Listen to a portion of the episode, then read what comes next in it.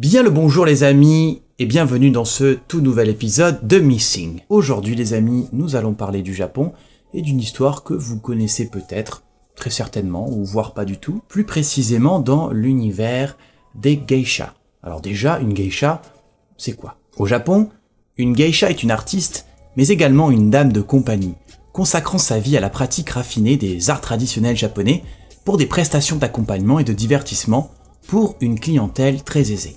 La geisha cultive le raffinement artistique dans divers domaines tels que l'habillement en kimono, la musique classique, la danse, les rapports sociaux et la conversation. Le mot geisha peut s'interpréter comme personne d'art ou femme qui excelle dans le métier de l'art. L'épisode que je m'en vais vous conter désormais raconte l'histoire tragique entre une geisha et son amant, et vous allez voir que cette histoire a très très mal fini. Cette histoire raconte celle de Sada Abe, septième enfant d'une famille de classe moyenne de fabricants de tatami dans le quartier de Kanda à Tokyo. Nous sommes dans les années 1930. Sada Abe a commencé à travailler comme prostituée dans le célèbre quartier de bordel de Tobita à Osaka, mais a rapidement acquis une réputation de fauteuse de troubles. Elle a volé de l'argent à des clients et a tenté de quitter le bordel à plusieurs reprises, mais a été rapidement traquée par le système légal de prostitution bien organisé à cette époque. Après deux ans, Sada Abe a finalement réussi à échapper au système de prostitution et a commencé à travailler comme serveuse. Cependant, non satisfaite du salaire, elle travailla de nouveau comme prostituée, bien que maintenant sans licence, à Osaka en 1932. La mère de Sada mourut en janvier 1933 et Sada se rendit à Tokyo pour rendre visite à son père et la tombe de sa mère. Elle est entrée dans le marché de la prostitution à Tokyo et est devenue une maîtresse pour sa première fois. Quand son père est tombé gravement malade en janvier 1934, Sada l'a soigné pendant 10 jours jusqu'à sa mort. En octobre 1934, Sada a été arrêtée lors d'une descente de police dans le bordel dans lequel elle travaillait à l'époque. Kinosuke Kasahara, un ami bien connecté du propriétaire du bordel, a organisé sa libération. Kasahara était attiré par Sada Abe, découvrant qu'elle n'avait aucune dette, et avec l'accord de Sada, en fit sa maîtresse. Il a installé une maison pour Sada le 20 décembre 1934 et lui a également fourni un revenu. Lors de sa déposition à la police, il s'est souvenu Elle était vraiment forte.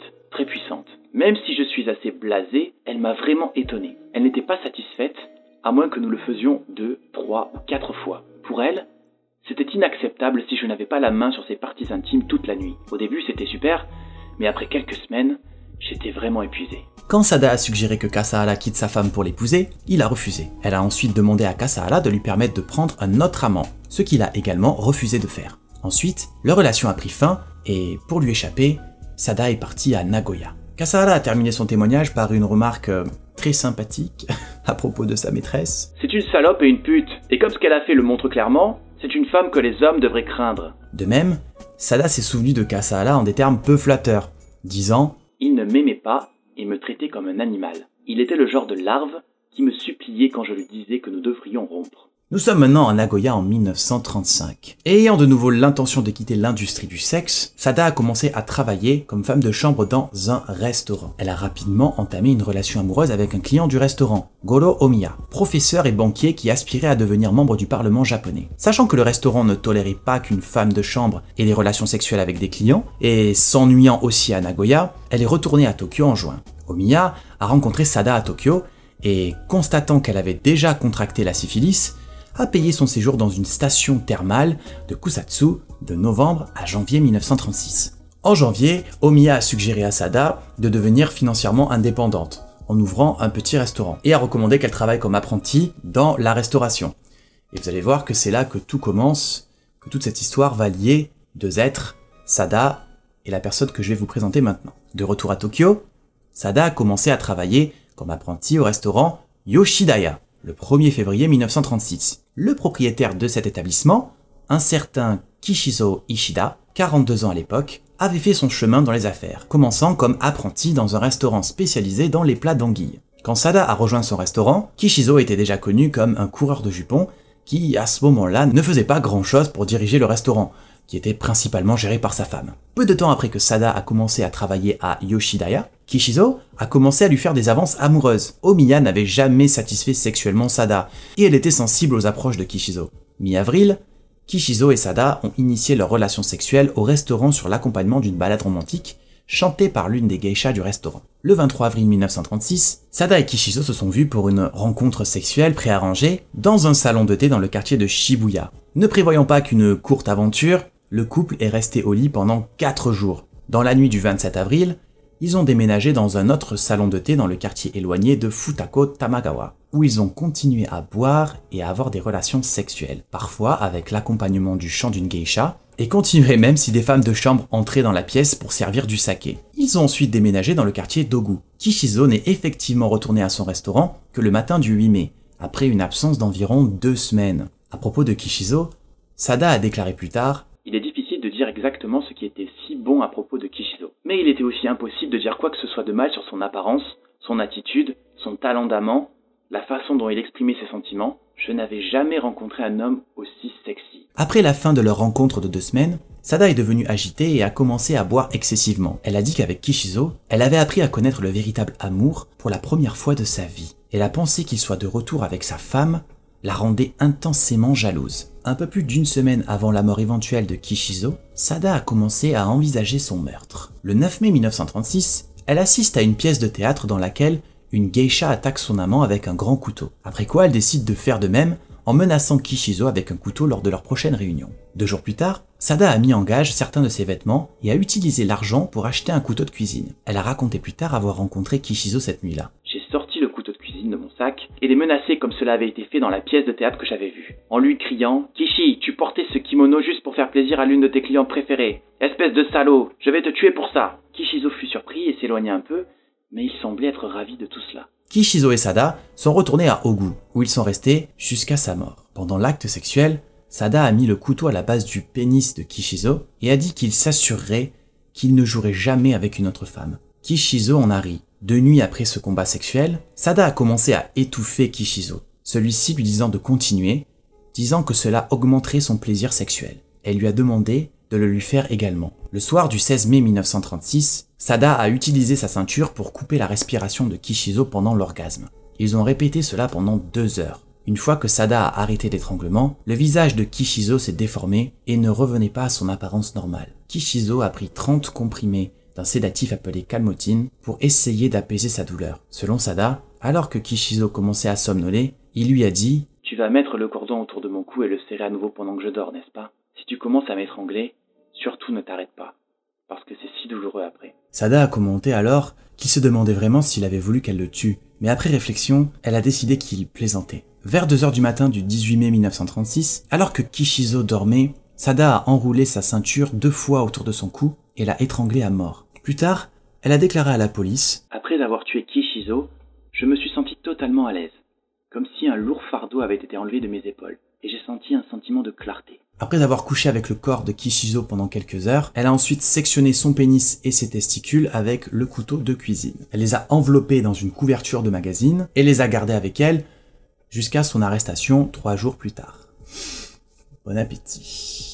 Avec le sang de Kishizo, elle a écrit sur la cuisse gauche de celui-ci ainsi que sur un drap de lit Nous, Sada et Kishi, maintenant unis. Après avoir enfilé les sous-vêtements de Kishizo, elle a quitté l'auberge vers 8h du matin, disant au personnel de ne pas déranger Kishizo. Après avoir quitté l'auberge, Sada a rencontré son ancien amant, Golo Omiya. Elle lui a présenté des excuses à plusieurs reprises, mais Omiya, ignorant le meurtre, a supposé qu'elle s'excusait d'avoir pris un autre amant. En réalité, les excuses de Sada portaient sur les dommages à sa carrière politique qu'elle savait que son association avec elle était inévitable. Après la découverte du corps de Kishizo, une recherche a été lancée pour Sada, qui avait disparu. Le 19 mai 1936, les journaux ont repris l'histoire, et la carrière d'Omiya a été ruinée, la vie de Sada a été soumise, quant à elle, à un examen public très intense. Les circonstances de la mort de Kishizo ont provoqué un émoi national, un buzz de fou. La frénésie consécutive à la recherche de Sada a même été appelée la panique d'Abe Sada. La police a alors reçu des, rapports d'observation, comme quoi Sada a été aperçu à tel endroit, à tel endroit, à tel endroit, dans plein de villes. Le 19 mai 1936, Sada est allée faire du shopping et a vu un film.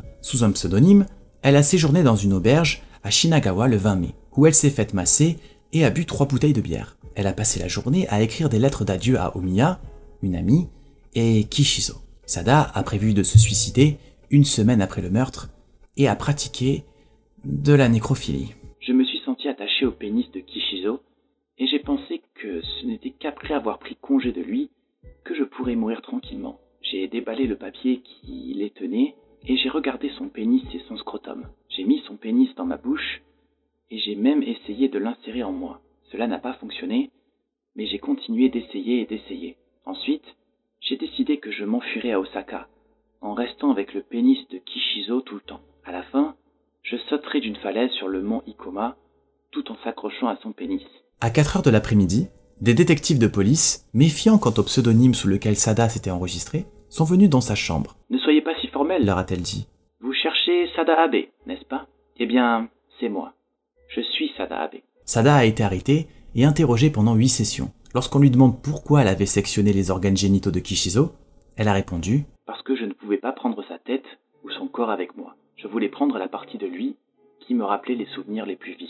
Durant l'interrogatoire, l'officier a été frappé par le comportement de Sada, lorsqu'on lui a demandé pourquoi elle avait tué Kishizo. Immédiatement, elle s'est excitée et ses yeux ont étincelé d'une manière étrange. Sa réponse a été Je l'aimais tellement, je le voulais pour moi toute seule. Mais comme nous n'étions pas mariés femmes, tant qu'il vivait, il pouvait être embrassé par d'autres femmes. Je savais que si je le tuais, aucune autre femme ne pourrait plus jamais le toucher. Alors, je l'ai fait. En essayant d'expliquer ce qui distingue le cas de Sada de plus d'une douzaine d'autres cas similaires au Japon, l'écrivain William Johnston suggère que c'est cette réponse qui a capturé l'imagination de la nation. Elle n'avait pas tué par jalousie, mais par amour. Un autre écrivain, Mark Schreiber, note que l'incident de Sada Abe s'est produit lors d'une époque où les médias japonais étaient préoccupés par des troubles politiques et militaires extrêmes, y compris l'incident de Niniloku et une guerre imminente en Chine. Il suggère qu'un scandale sexuel sensationnaliste comme celui-ci a servi de libération nationale des événements troublants de l'époque. L'affaire a également touché une corde sensible,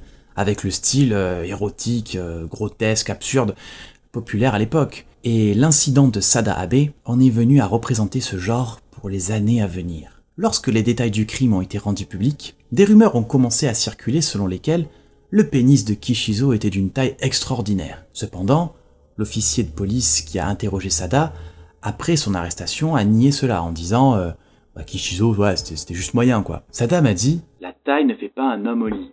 La technique et son désir de me plaire étaient ce que j'aimais. Après son arrestation, le pénis et les testicules de Kishizo ont été déplacés au musée de pathologie de la faculté de médecine de l'université de Tokyo.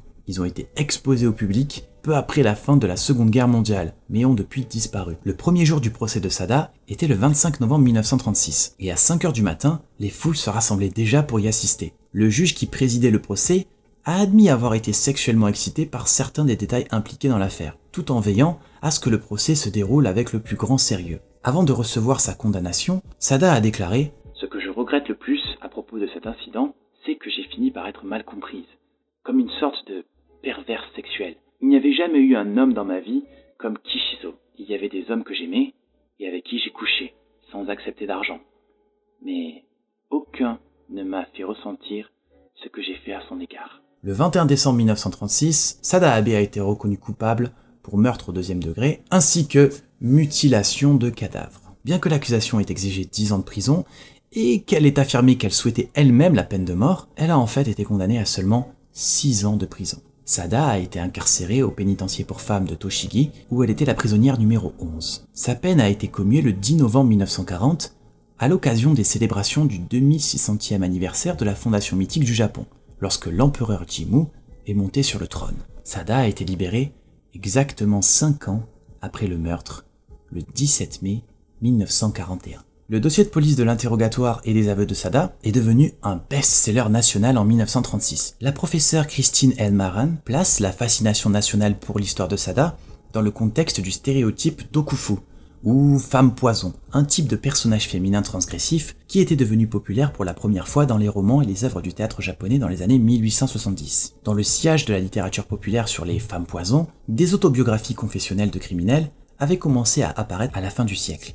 Au début des années 1910, les écrits autobiographiques de femmes criminelles prirent un ton sans excuse et comprenaient parfois des critiques du Japon et de la société japonaise. Kanoshuka, qui a été pendu en 1911 pour avoir conspiré pour assassiner l'empereur Meiji dans ce qui était connu comme l'incident de haute trahison, a écrit des essais ouvertement rebelles en prison. Fumiko Kaneko, qui a été condamné à mort pour avoir comploté pour bombarder la famille impériale, a utilisé sa notoriété pour élever sa voix contre le système impérial le racisme et le paternalisme que cela a provoqué. La confession de Sada, dans les années qui ont suivi son apparition, est devenue le récit criminel féminin le plus diffusé au Japon. À sa sortie de prison, Sada a pris un pseudonyme. En tant que maîtresse d'un homme sérieux et bien sous tout rapport, qu'elle a appelé dans ses mémoires Y. Elle a d'abord déménagé dans la préfecture d'Ibaraki, puis dans la préfecture de Saitama. Lorsque la véritable identité de Sada est devenue connue des amis et de la famille de Y, elle a rompu leur relation. En 1946, l'écrivain Ango Sakaguchi a interviewé Sada, la traitant comme une autorité à la fois sur la sexualité et la liberté.